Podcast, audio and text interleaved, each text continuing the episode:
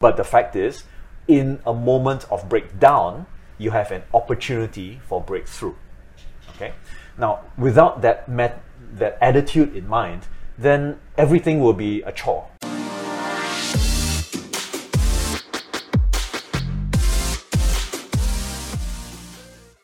Everybody, welcome to the Live Your Legacy podcast. The goal of this show is to help you live your own legacy by connecting you to people and concepts that have made a tremendous impact on the lives of others.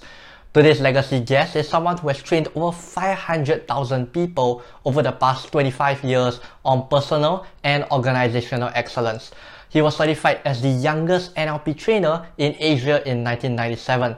And since then, he was an executive director of an eight-figure company and he went on to become a best-selling co-author and author of two books, Master Your Mind, Design Your Destiny, and The Secrets of Internet Millionaires. Hundreds of organizations like HSBC, Citibank, AIA, to name a few, have called on him to train them on organizational change, leadership psychology, and personality profiling. Even the godfather of internet marketing, Mark Joyner, has described him as someone who has attained a degree of world-class mastery that few will ever reach. He is known for his mastery in personal excellence and a person everyone goes to for therapy and counseling. So, introducing you, the person who Ken McCarthy said has quality that runs through his veins like pure gold, and the granddaddy of NLP in Asia, Stuart Tan. Okay, hi guys. Today we got Stuart Tan as for my introduction. So, just something very curious because in your trainings I've attended, you always seem to talk about uh, uncomfortability, right? So, just want to touch on why uncomfortability is so important in a person's growth. Yeah, uh, I, think the, the, the challenge with most uh, people nowadays is that they have not seen things which have uh, inspired them to want to have discomfort. Uh, reason why I say this is because I mean let's take a look at uh, you know wh- whether it's in, the days of the war, you know uh, World War Two, World War One. Let's take a look at uh, the Indonesian tsunami that hit uh, quite a long time ago. Let's take a look at COVID nineteen.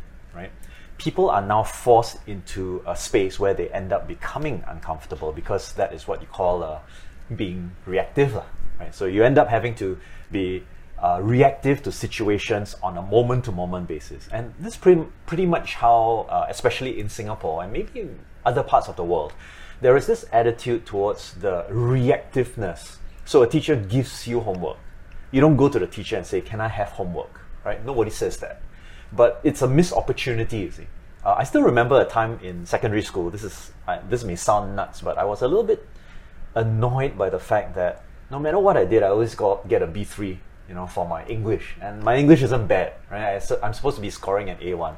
So I got so pissed off that I literally went up to my English teacher and I said, I want to do two compose essays over what you give to the class. Then he was like, okay, so be it, right? And that was one of the, maybe the strangest things. And uh, he mentioned it in class. And then, of course, you know, most of my classmates would go like, what the hell are you doing? You know, you're spoiling the market. And to me, it was not about them. I'm not interested in what you think about me. I'm more interested in what I derive from it. So maybe in a sense, embracing suffering is like I still remember going back for one of my in camp trainings, and we were told to run 2.4 kilometers on the track back in camp. So 2.4 kilometers for the average guy who isn't really very well versed in running, right? And you really hate running, you don't like perspiring, you've been sedentary most of your life. Running the six rounds around the track was firstly boring. Secondly, you can't even talk because you can't heave your breath anyway. And uh, finally, uh, the uh, issue of uh, after you're done, you've you've got the uh, the so-called cool down, which is not really a cool down; it's more like a torture session. You go through high intensity training, interval training. Now, the funny thing is, after that, I still see people running track running around the track after the two rounds of exercise. So you've got the 2.4 done, and then you've got high intensity interval training, and then the, after that, we're doing a like 10 minute warm down, right? 10 minute warm down. These guys go back on the track and they just happily run. And of course, they are marathon runners, they know how to play the game, but to them, it's just uh, they're, they're running very easily. And they have no, they're, they're breathless, literally. They're talking to each other, laughing, going along. And to me, that really stuck inside my head because in order for someone to reach that level of elite so-called fitness, I think they must have gone through a lot of rigor. Right? The the idea of whether you're training normally like a normal human person versus training like a real athlete, right? So if you want to train like an Olympian, you get Olympian results. But if you're training like the average Joe, then you get average Joe results. So I've always told people like, you know, what's the point of studying? I know a lot of people are wondering, you know, why should I go to university or poly or wherever? Why should I even study for my O levels? And it's not about the studying. The studying is really beside the point. It's the attitude by which you study. So, for example, uh, have you challenged yourself to memorize every single fact in a textbook? And if you don't know how to, surely you can go find out because there are people like Jim Kwik, uh, Nishant, and all that online. You know, memory masters who can go up there and teach you how to do this stuff, right? I still remember going for about a month or two and saying, in order for me to get an A easily, I need to pack my time to uh, a, a really key performance indicator, which is can I recall all of these facts? Because I think I can put things into an essay form, I can probably articulate my argument well. Problem is, most people don't even have the facts to articulate, right? So I've already won half the battle. I just need the facts. So uh, I still uh, remember about what 700 key points for my A levels, right? The, those were those were two exercise books that I went through, and it took me barely like two and a half months, two and a half months to memorize everything to a point where I can throw you that exercise book. You can read out any of the numbers from 1 to 700 and whatever, and I'll be able to spill out that particular sentence, okay, or that key point. So my friends were going like, uh, you must be mad or all that, right? But unconventional methods are necessary for you to achieve unconventional results. I think it's important for us to recognize that. So if you want to get you know, the other day I was having another coaching session, and this lady was telling me, you know, I, I want to lose weight. Okay, sure, lose weight here, all the things. And then she so, says, yeah, I know intermittent fasting, I know dieting, I know caloric restriction, but isn't there an easier way to do it? Isn't there an easier way to do it? And I think that's the problem. I think Gary Vee smashes people like that all day long, right? It's like, come on, you want a result, you go invest your time into it, right? You don't learn a language overnight, you don't build muscle overnight.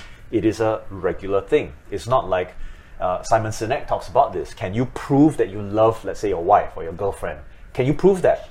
Uh, how do you, how, if you say I love somebody, how do you, how do you actually prove that you, you love somebody?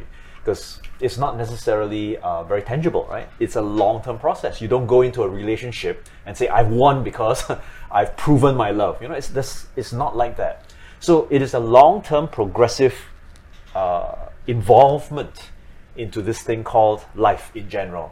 Whether you're suffering, whether you're experiencing discomfort, but more often than not, is is being willing to go that extra mile. I know it sounds like a done cliche. It's like, oh, walk a thousand miles in the steps, uh, go the extra mile, do whatever it takes, all that kind of jazz.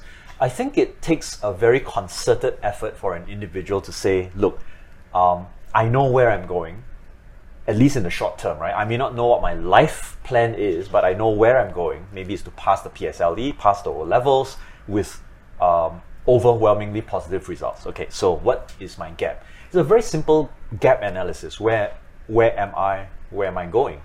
Um, so in the context of overall achievement, I think most people's idea of uh, discomfort, right? I don't like discomfort. Who, who the hell likes discomfort? Nobody likes discomfort. I don't like the idea that I'm going to have to wait several months before I start training corporations again. I, I don't like the idea. But the fact is, in a moment of breakdown, you have an opportunity for breakthrough. Okay? Now, without that met- that attitude in mind, then everything will be a chore. It's like, uh, why should I wash the dishes, mom? Or why should I vacuum the floor? Or why should I pluck the fleas out of my dog? Why should I uh, paint the, the, the, the, the, the, walls for Chinese New Year, etc., etc.? There can be so many things we can complain about, but until and unless you see a clear reason and meaning for you doing it, um, or make up those meanings to do it, like oh, cleaning the uh, uh, clearing out the wall. That's why superstitions are developed, right? I'm cleaning up the place during Chinese New Year, Lunar New Year, because it's a good thing. We welcome the wealth coming in, right? So you make up some stupid ass excuse just to go get it done. it is a superstition, right? But the truth of the matter is, some super, sup- superstitions, superstitions are moving people more so than conventional logic.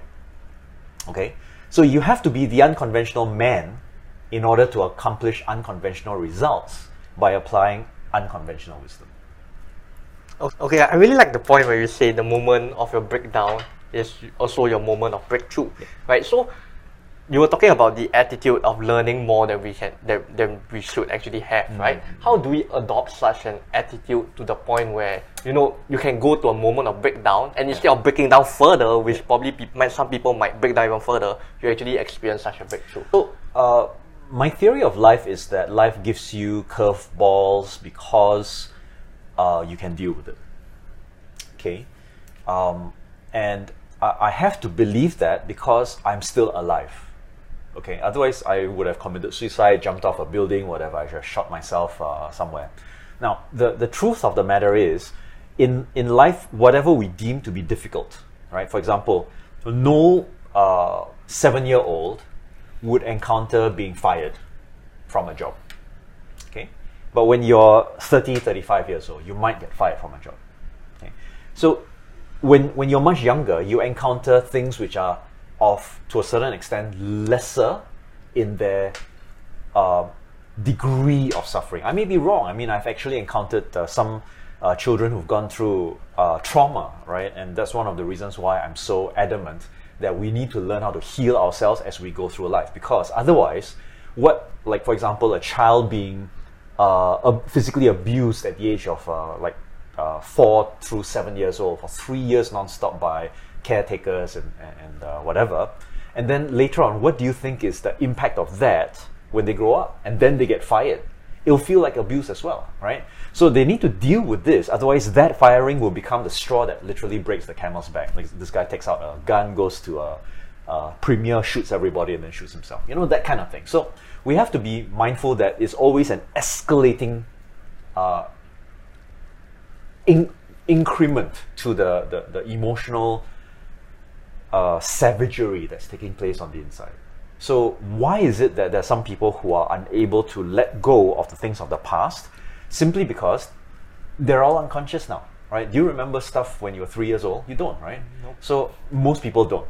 Uh, some people do. I, I have a fortune, good fortune of remembering one of my very first memories as uh, taking an airplane, looking down through the, the little window and seeing the clouds underneath.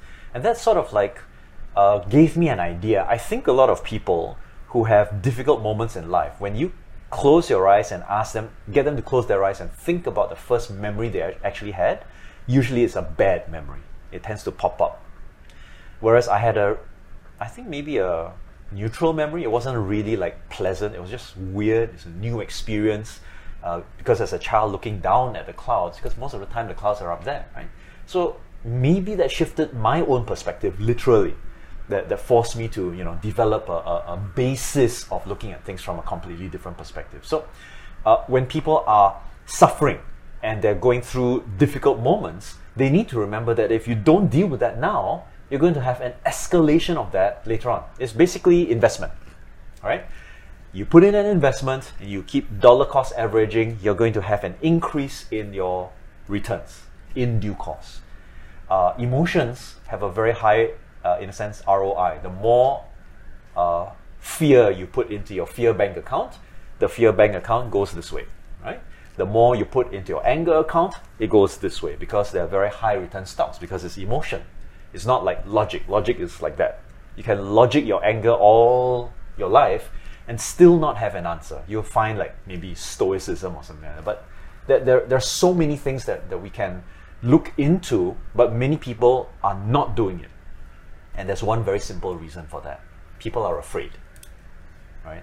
We're afraid of sweating. I mean, who wants to go run 2.4 kilometers every single day? Right? Uh, when I was in officer cadet school, we were forced to run. We'll wake up at 4.30, uh, go for the run from 5 to 5.30, change out, go eat our breakfast, then get ready for morning roll call. That was the kind of the nature, and we had to run the 2.4 in uh, gold standard timing every day. Otherwise, you run some more, uh, which is like, okay, whatever, right? So most of us would not have seen the logic of it. But now when I look back on it, I understand the logic of it. If you if you wake up early and then you get yourself warmed up, right, and you're able to hit a gold standard, then at the end of the day, the real test is not going to be the real test. You've already gone through the test many, many times. And if you can't make it, then you do it again. Yes, you'll be weaker, you have less uh, energy, you, you feel sore and all that kind of stuff. But no muscle grows without soreness. That's what hypertrophy is all about. If you don't feel muscle soreness, your muscle's not going to be growing. You need the micro muscle tears in order for the muscle to rebuild itself. That's the process of protein synthesis, right? So nobody goes to the gym and says, okay, I'm going to tear my muscles today. Nobody has that in their mind, but they understand the concept of failure. That's why a test should not be the test if that's the first time you're seeing it. Doesn't matter where you go, right? In a relationship, uh, in a in a business, um, in a uh, partnership, uh, you should not go into that knowing that that's the first possible failure you're going to encounter. You need to pull that forward and say, I'm going to fail no matter what. Like, you know, sometimes it, it, it, if you're not familiar with, uh, um, say, video setup, right? It'll take you forever, it'll take you three hours to do it. But over a course of time, that learning curve is going to spike and then it's going to become easier and easier over time, right? And it's exactly the same curve, but nobody wants to climb that freaking mountain. It feels like Everest. Actually, it's just Bukit Timah from the person who's climbed Everest before, but it's going to feel terrible. Take a look at a cyclist. A cyclist going up, say, I don't know, there's Adam Road, right? If you're going opposite uh, Adam Road towards Farrer Road, there's an incline which is which burns when you're cycling, and you want to maintain a pace, it will burn. But for an elite cyclist, that's nothing. It's a piece of cake, right? To them, they're, they're trying to figure out how to, to go up a much steeper slope. Um, but for a beginner, like a seven year old, that is too much to bear. Unless they've decided that they want to go for a steeper slope and then they're taking that as a means towards the end. Right? So in business, some people will say, okay, let's go start a business. They fail, they feel like a worthless uh, person, and then they cannot climb back because they are unable to face the shame associated with that failure. Right? Likewise, those of us who've encountered uh, moments of suffering, and we we are fearful of opening that door to a shadow. Right? It's a very shadowy, dark, negative self but it's apparent in our day to day. Like maybe you you have a temper issue, you snap at people, or maybe you have a, a trust issue, you you don't really trust certain types of people or, or things. You know, uh, you think that people are going behind your back doing things. All of these are patterns of behavior that are linked back to things of an earlier moment in our life. So in uh, what many people call uh, a, a, a long-term game, right? Uh, Simon Sinek wrote the book The Infinite Game. He talks about a very old uh, concept developed by I can't remember who it was, but we are no longer just playing in games which are short term and finite, right? So I am not going to build relationships simply because I treat you well and I expect you tomorrow to treat me well, right? It's it's the long term. I can treat someone well now but I can only reap the benefits 10 or 20 years later. That, that is a form that I call a gravitational sacrifice. A gravitational sacrifice is something where, uh, and I just coined that term because I was coming to a uh, talk for, for the Toastmasters. They were thinking about, you know, how do we build cohesion within a team? And I said, you, you can have the task in your head. You know what to do. You know what the team exists for, and you know how to achieve a certain result. But across all of this, you're just taking blind action towards a blind result. But you're not forging the right kind of relationship in order for that result to mean anything. So you're going to end up, okay, uh, you're supposed to do this, and then you check all the things off your list, and then you end up with a result, and you're still not satisfied because the team has not cohesed, right? So the number one thing about gravitational sacrifice is bearing the negative. So one of my uh, analogies is with uh, uh, I, I, know this is a little bit strange to talk about, but let's talk a little bit about chemistry and physics, right? Now, the strongest bond in the world is what? You don't remember your yeah, I can't remember. chemistry, right? So there's there's basically two types of bonds. There's a third bond, but I won't talk about it. The two basic bonds are ionic bonds and covalent bonds. Right? The strongest kind of chemical bond is a covalent bond. Diamonds are made up of covalent bonds. Right? Four uh, carbon molecules associated with each other because of the uh, sharing of the electron. Now, what does the electron represent? It is the negative charge. Without the negative, you cannot have cohesion. You cannot have bonding. And you cannot, by uh, any stretch of the imagination, think, oh, I just want to be positive. Hey, you know, but you know how it is, right? Uh, positive and positive, what happens? Right? There's this repulsion. So we need to recognize that there is a place for the negative. When you embrace the negative, you bring people. I mean, haven't hasn't there been situations where, uh, two, let's say are two parties, both of you experience a positive uh, uh, situation that was similar in nature. Let's say you spoke with uh, I don't know, maybe you spoke with Gary Vee, you had a photo shot and you had a private session with him, and another guy also had the same experience. You get to talk about it uh, and you bond right? There's a certain kind of bonding, but it doesn't really last. Whereas if both of you met the same idiot who cheated you of $100,000 worth of money, I can guarantee you that your bonding lasts for much longer, right? And here's the thing gravitational sacrifice means taking on the negative deliberately of somebody else. So you're, in a sense, creating gravity, pulling people towards you by making a sacrifice. Now, it's not easy to do that, right? So you don't simply go to somebody and say, hey, you know what? Uh, let me sacrifice for you. Someone, that person will probably go like, you're nuts. Right? Uh, I, and I don't want to be indebted to you. But the truth of the matter is, people are already indebted to their own demons in some way or other. Uh, they are kind of like mired in their own demons in that sense. But they are unwilling to share it. They're unwilling to bring that to the fore and therefore uh, they don't receive help because they feel that a lot of the time receiving help is a bad thing.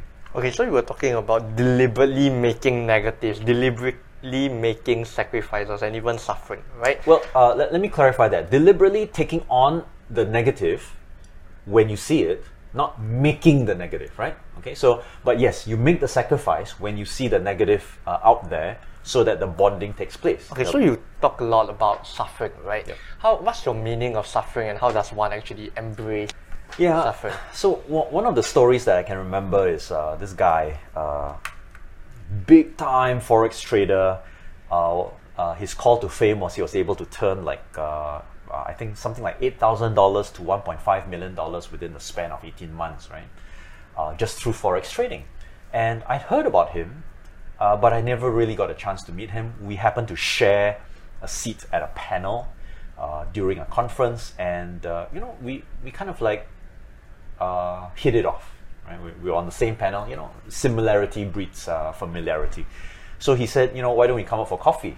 And lo and behold, we come up for coffee, and of course, his story is very old, right? His story is so old that it is like um, we're talking about three, four years in the past. Now he's driving a Lamborghini Right? He, he drives Lamborghini up to the cafe that we were supposed to meet, parks, gets out, says, hey, what's up?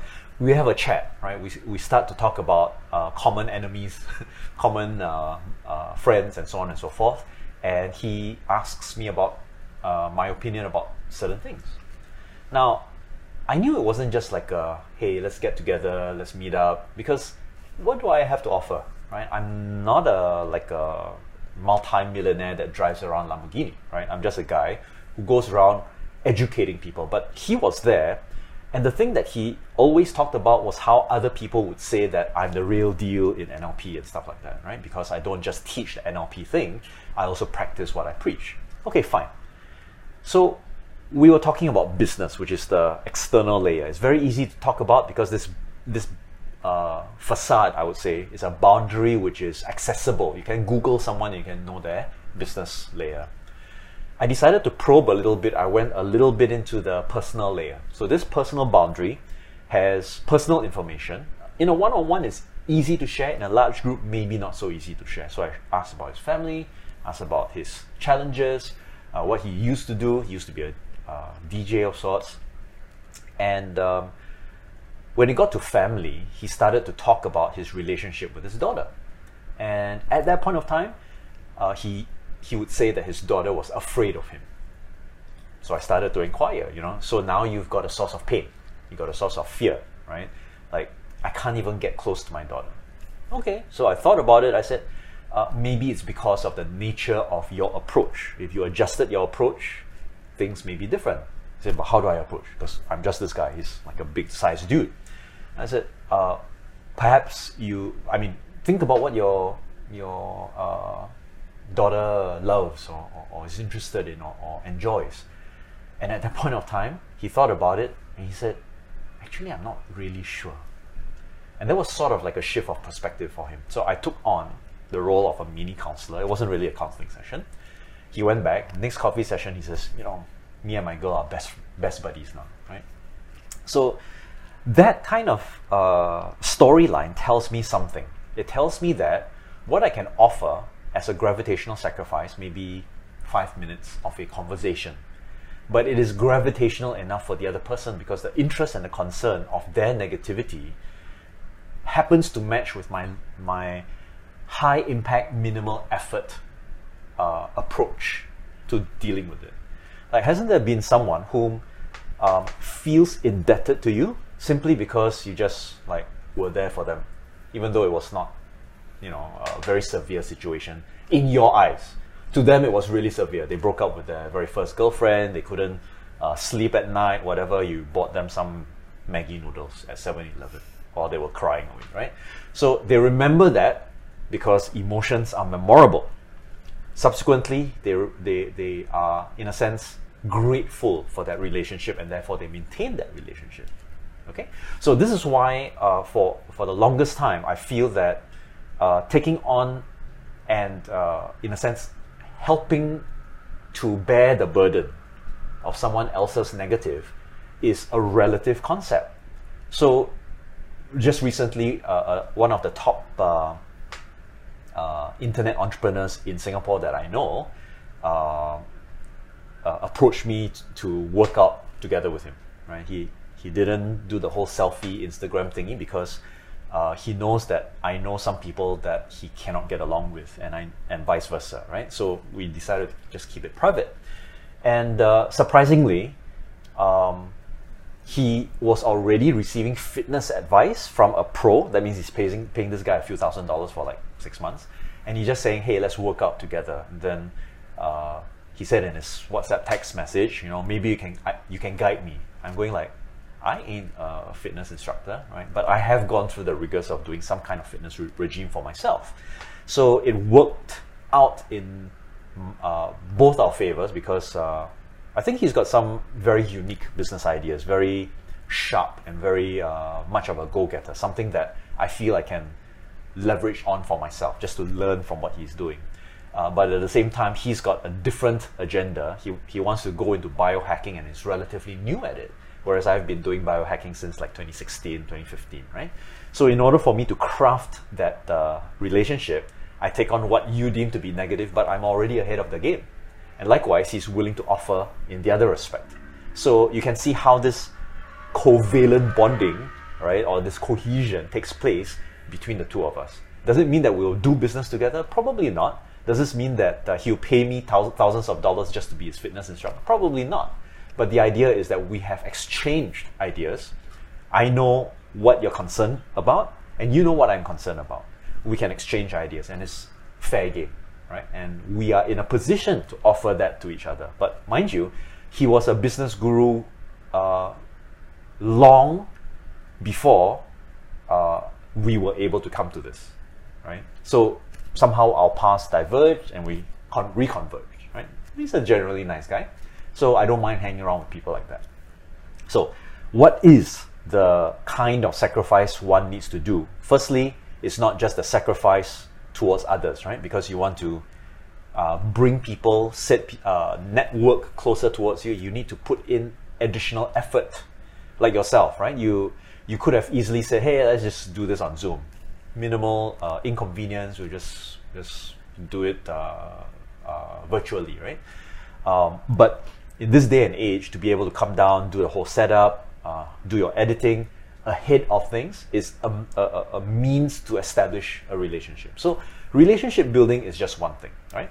But then your gravitational sacrifice needs to also be applied to yourself, right? Because you also want something.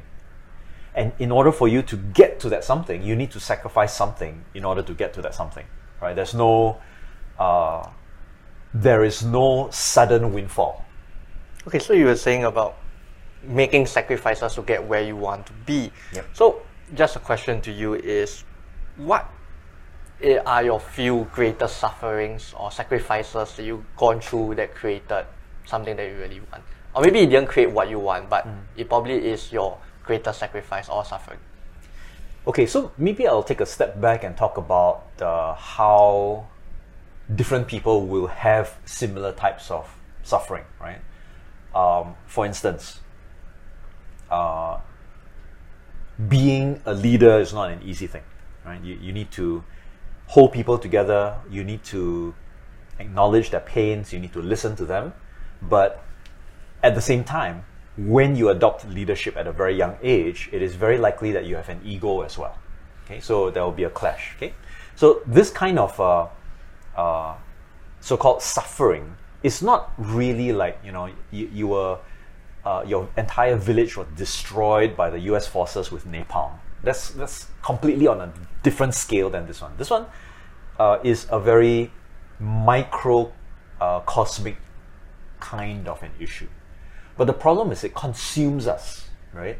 Uh, so I, I, I liken it to a white sheet of paper, and if let's say you put a black dot on it using a black thick uh, felt pen, uh, it looks like a blemish, right? But it, it doesn't take away the idea that if you look at it from a third person's perspective, that small little dot is just maybe a 1% out of that 100%. So in general, life is quite good. That may be a few splotches of black there, there and about. But that microcosmic focus forces you to take the black and put it right in front of you. And when that happens, the perspective is everything is black. But you haven't taken perspective, you haven't stepped outside of yourself to be able to see that there are different ways of perceiving it. Uh, I was watching a, a, show and I liked this particular quote. Um, to say that you have no choice is to have an extreme lack of imagination. Right? So when people actually encounter suffering, I mean, when I was a teenager and I was put into a leadership role, what did I know about leadership? So I had some brushes with uh, my peers, and if I take a look at it back now, back then, now, I'll come to a conclusion that I wasn't ready, but someone needed to do the job. Did I suffer? Yeah, I mean, I was uh, the the target of a lot of verbal abuse, uh, a lot of uh, uh disarray, because people would say that you know I'm not doing my job, you know I'm lousy leader and stuff like that. But at the same time, without having gone through that experience, I wouldn't have known what my gaps were. So if I don't know what my gaps were, I couldn't find ways over time to close the gap, right? Nonetheless, I was frightened of taking on leadership positions later on. In fact, uh, immediately after my uh, leadership position, I went into the army. Right? In the army, you're forced to take on, uh, or you're the IC for this week. You're forced to take that on. I didn't like that at all, so I decided to put on stealth mode. Right? I got into officer cadet school. I was in stealth mode, and uh, for better or for worse, that was one of the best things that happened in my life because uh, I was posted. Unlike those who were top performers, I was I was one of the lowest performers in the entire cohort. So I was posted to a place where everyone hated, which was the unit.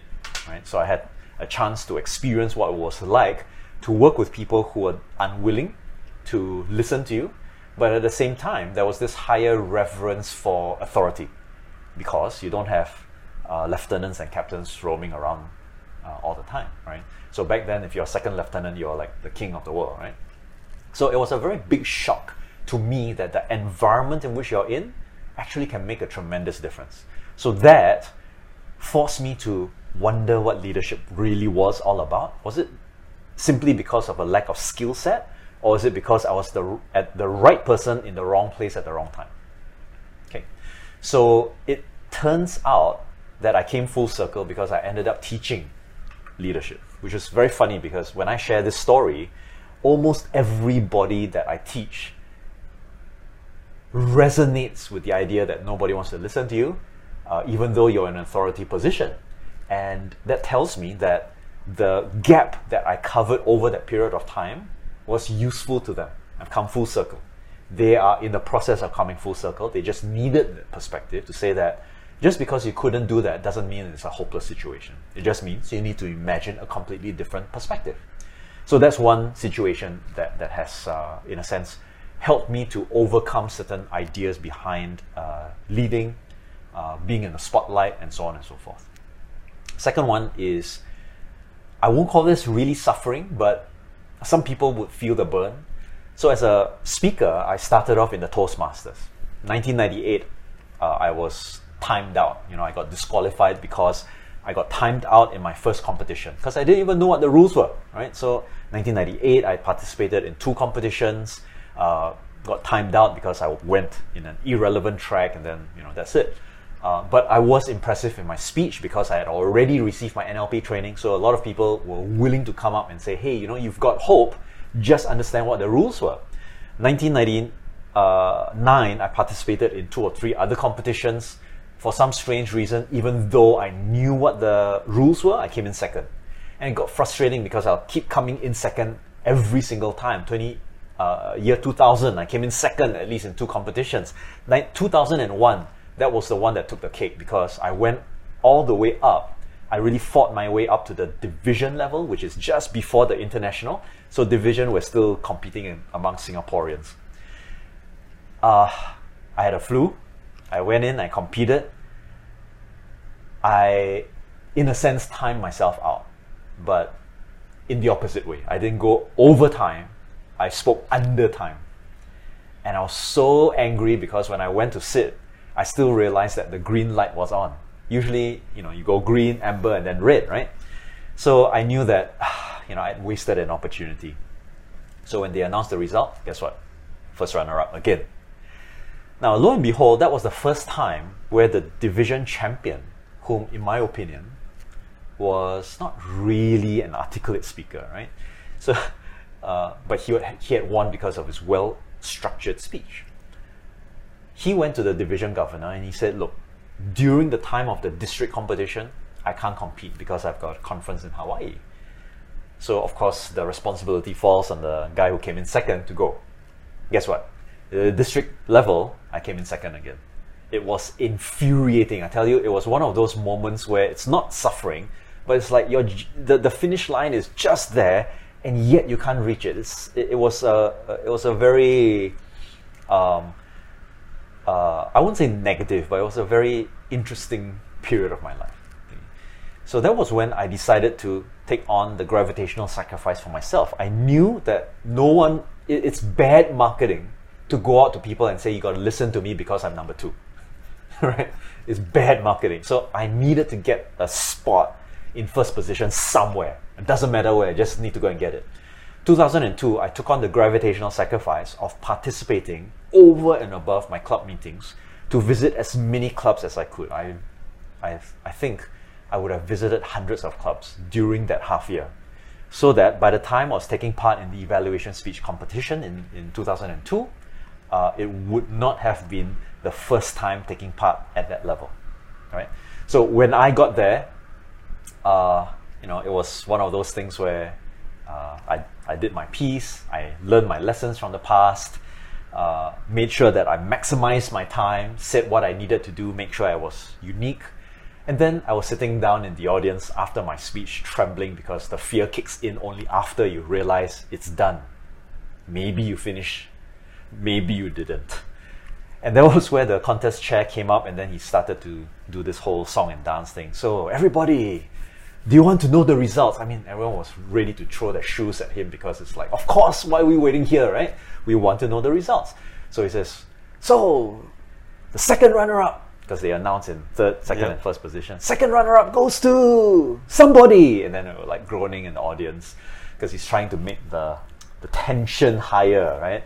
And it turns out it's this guy who was um, uh, uh, an American representative who was living in Jakarta. So he came in second runner up. And uh, in my mind, I watched him. He was really, really good. He's a very articulate. He had some kind, some level of charm. And you know, I mean, back in those days, this is 2002, where the uh, American typically trumps the Chinese guy, right? So he came in third position. So at the back of my head, I was going like, ah, okay, wow, this is tough, right? Maybe I didn't even make it. Second runner up goes to somebody from Singapore. Then I was going like, oh no, not again. Right? Turns out it was another guy, another competitor. And then I said, okay, well, this is it. Either I made it or I'm not even listed. So the first position uh, he announced. So, ladies and gentlemen, champion for District 51 Toastmasters evaluation speech competition goes to. And then it's very funny because when they un- he announced before he announced my name, people behind me were already shouting my name. So I knew that even if I didn't get it right, at least I got a fan club. So when he announced my name, uh, it was funny because they were playing the theme song from Rocky, you know, the the Gonna Fly Now, and it sounded so familiar because that's the theme song that we used to use in, in our previews, in our seminars and stuff like that. I went up, collected the prize, and uh, that was how history rewrote itself. Now, that is what I would consider a moment of triumph that comes only with a gravitational sacrifice, right? If that had dropped on my lap, it wouldn't have meant anything. It's like, ah, everyone else is lousy, so I'm the best amongst the worst, you know, that kind of thing. So, if life were to become better for anybody, uh, seven figure or six figure business, right? Uh, clients clamoring at your at your doorstep, um, friends are willing to support you in moments of trouble, um, uh, whatever, whatever call, uh, call to fame, right? Becoming famous, having uh, two billion followers on Instagram, whatever, right? Now, in order to reach that, what was that initial gravitational sacrifice that draws people to you? If there isn't, then you're just like the man in the street. You're just like the guy who's next to you. Although nowadays next to you means at least one meter away, right? So the the issue with suffering is that it's not that it is a very unique thing. I mean, more recently I've experienced uh, uh, business crashes, and it was funny because I recognized that it was a, a, a bad series of business decisions, but I was willing to just go bite the bullet, right? That year, horrible business results. I mean, revenue was okay, but the expenditure was way too high that it literally uh, caused me to have to fire all seven members of my team. Then the following year, on my own, I surpassed the revenue for the previous year on my own. So it was like, uh, doesn't quite make sense then. Why, why should I hire anyone? So I had to learn the, the nasty lessons by having to put the burden of that suffering or that negativity. I, I can tell you it feels bad when you cannot uh, choose to eat that uh, omakase sashimi meal from the favorite uh, Japanese restaurant that you that you love going to, right? That would have been 150 bucks. But then 150 bucks, when translated to the times when you can't afford it, is a heck of a lot of money, right? 150 bucks can feed you for easily two months. There are ways to do it, trust me. Uh, so, uh, and I've done it before. So the, the the challenge now was that I had to rationalize why did I have to go through that form of suffering uh, is it's one of the challenges of what I call self-awareness analytics. Nobody pays attention to their suffering because they're too afraid of it. They don't write it down, uh, and therefore they don't have any means to reflect upon it. If you don't reflect upon it, then how are you supposed to learn? I spent long days and nights reflecting upon it. How stupid I was, how bad the decision it was, uh, you know, taking two hundred thousand dollars worth of loans from the bank because it was available, you know, that kind of thing. So getting into a six-figure hole to the average person is like, oh, life is over. To me, it's like six figures. Okay, you can deal with it within five to seven years. Very easy, right? Uh, but nobody thinks about it that way. It's like, wow, six-figure debt. Yeah, you're in trouble. The truth is, if you want to go big, you may have to play big but you also need to learn the necessary lessons and the mistakes. That's one of the reasons why uh, I can't remember which TED speaker said this, or is it a Tom Bilyeu speaker, right? Uh, it was a lady. She said this Iconic people used to be inspirational. Do what you felt that you could never have done before. Okay, positive motivation. But nowadays, people are not interested in that. People are interested in what were your iconic mistakes so that I don't have to make those mistakes ever. And when you learn those mistakes and you go like, ah, wow, that's the biggest uh, revelation that I can make. The idea of having an inspirational speaker makes it very passe. Right? Whereas a vulnerable, vulnerable speaker who shares all their suffering and mistakes makes it all the rave. Okay? So, why? Gravitational sacrifice, bearing the negative. Right? And on top of that, you do yourself a favor when you're able to share the negative because it tells people you're over it. If you can't share it and it's too private or personal to you, then it must mean that you haven't overcome it yet. Right? So, um, for example, we know some people who have been so called pardoned from uh, life sentence uh, uh, by you know the queen or the president or whatever, uh, and they live a miserable life in in a hellhole because of some I don't know drug situation or whatever. And then when they're pardoned, there's this presidential pardon. These people come out, and then they work like hell because they know that things would have been much worse, right? Because now they appreciate the difference between what was and what is. Do we? I don't think we do. So we had an earlier conversation about um, uh, people your age or even younger, and the reason why I feel many of them are find going into discomfort or times of so so-called out of the comfort zone is so limited is primarily because we have a relatively comfortable life. If you threw yourself uh, to live in, let's say, a place like China, where everyone is smarter than you, everyone is more driven than you, and you live there for five years, and you have no choice but to make a name for yourself, right? You'll find that the dynamic is very different. In Singapore, the government takes care of you. Hey, you know, we even have um, nine months worth of payout to self-employed, which is crazy, right? Which government does that? I mean, you've got un- unemployment benefits in the United States, which probably uh, gives us, a, I mean, waiting for the queue is already going to cost you more than the payout you're going to get, which is like, then why do you want to queue up, right? It's pittance.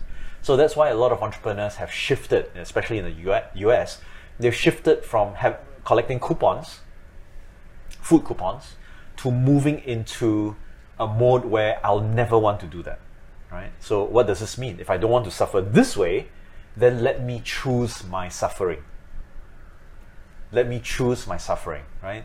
If I can choose my suffering, then the imagination knows no bounds as to the solution that I can create for myself. But when you end up in a situation where you have no choice but to bear suffering, then you're in trouble, right? Like, uh, let's take a look at cancer. You have no choice but to suffer from cancer. What did that mean for your past? Means you didn't eat right, you were following a lot of myths from the average uh, health promotion board in whichever country you're in. Uh, you, you didn't really take care of your health, period, right? Your mental health was at stake, and so on. You didn't really form or forge a really clear life vision for yourself. Okay? Uh, if you're suffering from toothache, what does that mean? It's an uh, did you choose it? Maybe unconsciously you did, but the truth of the matter is you did not take care of your dental health. That's why you now have to go for your root canal or whatever it is, right? Simply put, if you are at the stage where you have no choice but to change, it means you haven't really invested in your sacrifice. You didn't choose it. So what you're saying is that sacrifices are actually choices made by people. It's whether you make it in the present or you make it before where you are. Well, yeah. So you either make it uh, reactively or proactively. So if you're making it reactively, then you have no choice. You have to go through it. It's not a fun feeling. Sometimes uh, the reactiveness is due to uh, a, a, a, a trauma or catastrophe. No choice, right? But if you have already practiced it, that means instead of studying uh, two hours a day, you spent 12 hours a day. Just simply because you wanted to practice the rigor. Instead of exercising 45 minutes, you exercise three times 45 minutes a day, right? Just so that you could go through the rigors. Instead of uh, sweeping your own room, uh, you tell your mom, for this entire month, I'm gonna clean the entire house, right? And you just put yourself to it. I'm pretty sure that when the the unprecedented suffering takes place, the character that you've built from the previous taken on sufferings and sacrifices that you've made are going to be put to good use. It will feel bad, but it will feel like things are possible. Okay, so you talk about proactive suffering, right? Okay, maybe after people watch this uh, podcast and video, then they'll know, okay, suffering is a choice. But for people who, until now, have been getting reactive suffering, like what yeah. you say, how do we deal from reactive suffering? Let's say maybe like um, it's something that we cannot really control. Maybe it's like parents passing on, or something really personal that there was a breakdown. Maybe you can share some of your stories that how you were able to get out of such uh, place of suffering. Yeah. So uh, a person's character is not forged overnight, right? Um, it is, in my opinion, that there's some people who live a very uh, blessed life where life is plain sailing. Um, and then a small glitch in that causes a relatively big suffering. For example, oh, my pet goldfish died. I know you might laugh at it, but maybe that's the worst thing that ever happened to them. Okay. Now, I did mention this once in a seminar, and I think there were some of the millennials in that, and this was like quite a few years ago. Few of the millennials were quite offended by that thought. It's like, oh, you're talking down to me. Now, mind you, from a relative standpoint, I'm not saying that your sense of suffering is any less than the suffering of someone who uh, owned a billion dollars and then become became bankrupt, like Donald Trump in his earlier days, right? That's not what I'm saying. I'm saying that the the feeling you get of the suffering is almost exactly the same. But it's hard to compare, right? Is your suffering greater than my suffering? It's just suffering, period, right? You just need to go through with it. Um, so, h- how do you begin to neutralize something like this? Is firstly, and again, it's multi pronged. It's a very, very long drawn process. Sometimes it requires therapy, sometimes it requires counseling. But ultimately, you need to go back and you need to open the door to the shadow. Right? This is partly in the process called indiv- individuation from early Jungian psychology. Most of us are brought into an environment where we're not all together, right? We're fragments of our original intended self. Uh, and this is a sad thing because most people encounter fragmentation due to uh, a shame of sharing their, their difficulties.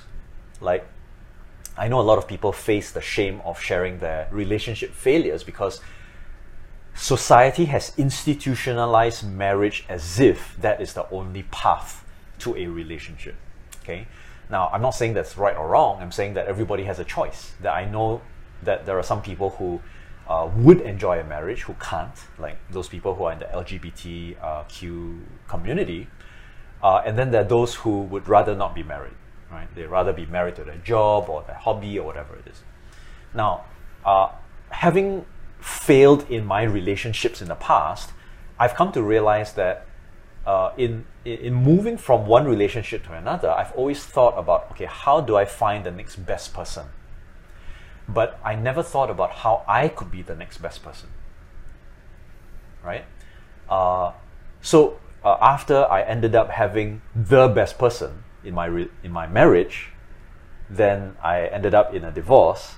The question is, then was I the right person for the other person, right? Or was it just a myth? And uh, it's a combination of various things. We were there at the right time, right circumstances, but we were not really the right people. We had an idea that maybe we were the right people, but it's just a facade, right? I mean, everybody loves romance novels. Everybody loves uh, romantic uh, I love you 3000s type of thing. But that's fantasy, right? The reality is gravitational sacrifice. the reality is when he or she is under tremendous duress and you are also, and if you demand the other person to uh, sacrifice for your benefit, then you are being selfish. Instead, in spite of your burdens, you still look toward the other person. You still bear the other person's load, right? So take a look at relationships like uh, okay, your your uh, mom is working and and she's really tired. She comes back home and she realizes that you have dumped your clothes on the floor, you know, uh, eaten your lunch but haven't cleaned up the, the plates and so on, and she's the only one at home.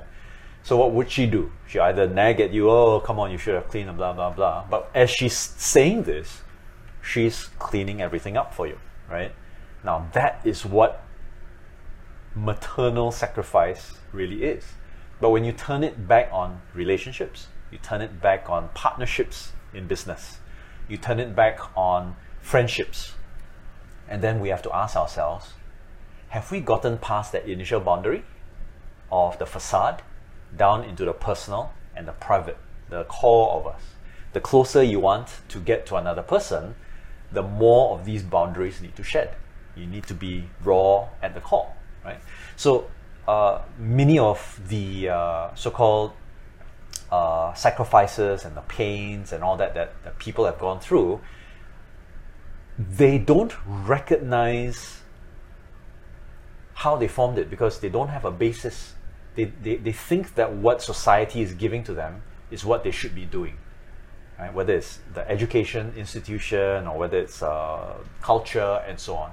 So, because of this issue, many people live in a fake reality.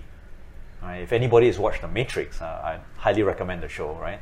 You need to unplug yourself and start looking at reality from different perspectives, not just uh, an objective perspective, because that doesn't really honestly exist. It's just from different perspectives. Um, I believe that perspective is like one degree across a 360 degree uh, of a sphere. Well, not really a 360. That's that's a that's a circle, right? But if you think about it from a three-dimensional perspective, one perspective is you're only capturing one point, one tangent on the entire sphere, whereas there could be hundreds more all around. And when you start shifting your perspectives, you see new things, and therefore you expand your model of the world. Your map of the world is increased. You become wiser. You become more uh, clear that what you see is really not always the truth right? So, uh, visiting your shadow is one of the few ways by which you can offer yourself a perspective of the polar opposite of who you think you are, right? You think you're gentle, but actually you're very violent, right? You think you're very kind, but actually you're very selfish. You think you're very um, generous, but but you know actually you are quite a miser. So there are there are polar opposites of us that that we sometimes are already unconsciously fighting against. And until we can actually merge these and have them in their own place, like uh, selfishness is valuable in self care. You take care of yourself before you take care of someone else. Why? Because in the airplane method, uh, metaphor, the oxygen mask, it takes like a split second for you to pass out if there's a, a lack of oxygen, right? If the younger ones pass out, that's fine, right? You take care of yourself, then you can put on the mask for other people. That's what the self care metaphor is. Uh, if you are angry, right, anger can be brought uh, to the fore when, let's say, you want to seek justice for criminals. That, that may be useful, right? But, you know, uh, everything has its own place um, and value. And until we can actually see this uh, uh, in ourselves, it's very unlikely that we will see suffering as valuable. Right? Um, I suppose you can you can see it from a slightly. Uh, I mean, th- this is probably an old adage with the the statue of Michelangelo, right? So, uh, sorry, statue of David that Michelangelo was making. So he would chip away. He will see this big boulder and he'll chip away, and then uh, people are thinking like, "Why are you wasting time on a rock?" And then it turns into this beautiful statue of David that is now immortalized right, as a work of art. Um, so a lot of people, like uh, Joe Vitale in The Secret, says that that David that we are sculpting is yourself. Right? I believe uh, that we are, if we are the rock, and we are the rough, then sculpting yourself creates tension and pain. Right? No precious or semi-precious stone is perfect in its original form. You don't see the thing that you see on your on the diamond ring in its original form. You wouldn't dig that out. But you have to take the rough and you need to cut it out, polish it, and that represents getting rid of what shouldn't belong in order for its shape to take place. This way, and only by this way, then you can literally be a cut above the rest. Right? So sacrificing those things in order to be something greater of yourself is very important. Okay, I really, really love how you talk about gravitational sacrifice, the choice of really being reactive and proactive suffering, and everything is a choice, right? Um, so, just before I ask my last question, where can these people connect and find you and Oh, learn more about you? Okay, so they can head down to stuarttan.com and uh, yeah, find me there or almost any other social media. I'm on Instagram. I'm actually on Twitter, not very active, but I'm most active on uh, both LinkedIn and Facebook. Okay, great. So, uh, my last question is what is the legacy you want to leave and create in this world? Yeah, so I believe that everybody needs to have a clear mission in their life. I've always thought about personal mastery as the end goal, but I've come to recognize that people need support along the way, right? Uh, just as I've encountered uh, down moments and I've got good friends to kind of like buoy me along the way, I think that the knowledge that I have and the experiences that I have, although not unique in general as a category, they can help to buoy people on their way towards their their own personal life vision. So, as an educator, uh, I've always thought of uh, empowering people with knowledge. As a healer, I've always thought of uh, being able to elevate people beyond the level of uh, suffering and uh, to get them to think differently about difficult moments in their life, right? Because that could be the turning pivot point in their life that turns them from uh, washout to you know hero, right? Uh, so the the legacy ultimately is that people can hold their head up high in times of uh, downpour, that people will still maintain their course in spite of a storm, that people will keep climbing no matter how high that mountain is to them, no matter how steep, that they just need to take one additional step forward uh, in order for them to go past that apex. Okay, great. So, um, as we covered today, a lot about sacrifices and suffering. And guys, if I had enough time or a few hours with him, I would spend the whole day picking up like all his cells from his brain because this guy has attained a mastery of level that so few can ever reach. So, I just want to thank you for today. Pleasure. Yeah.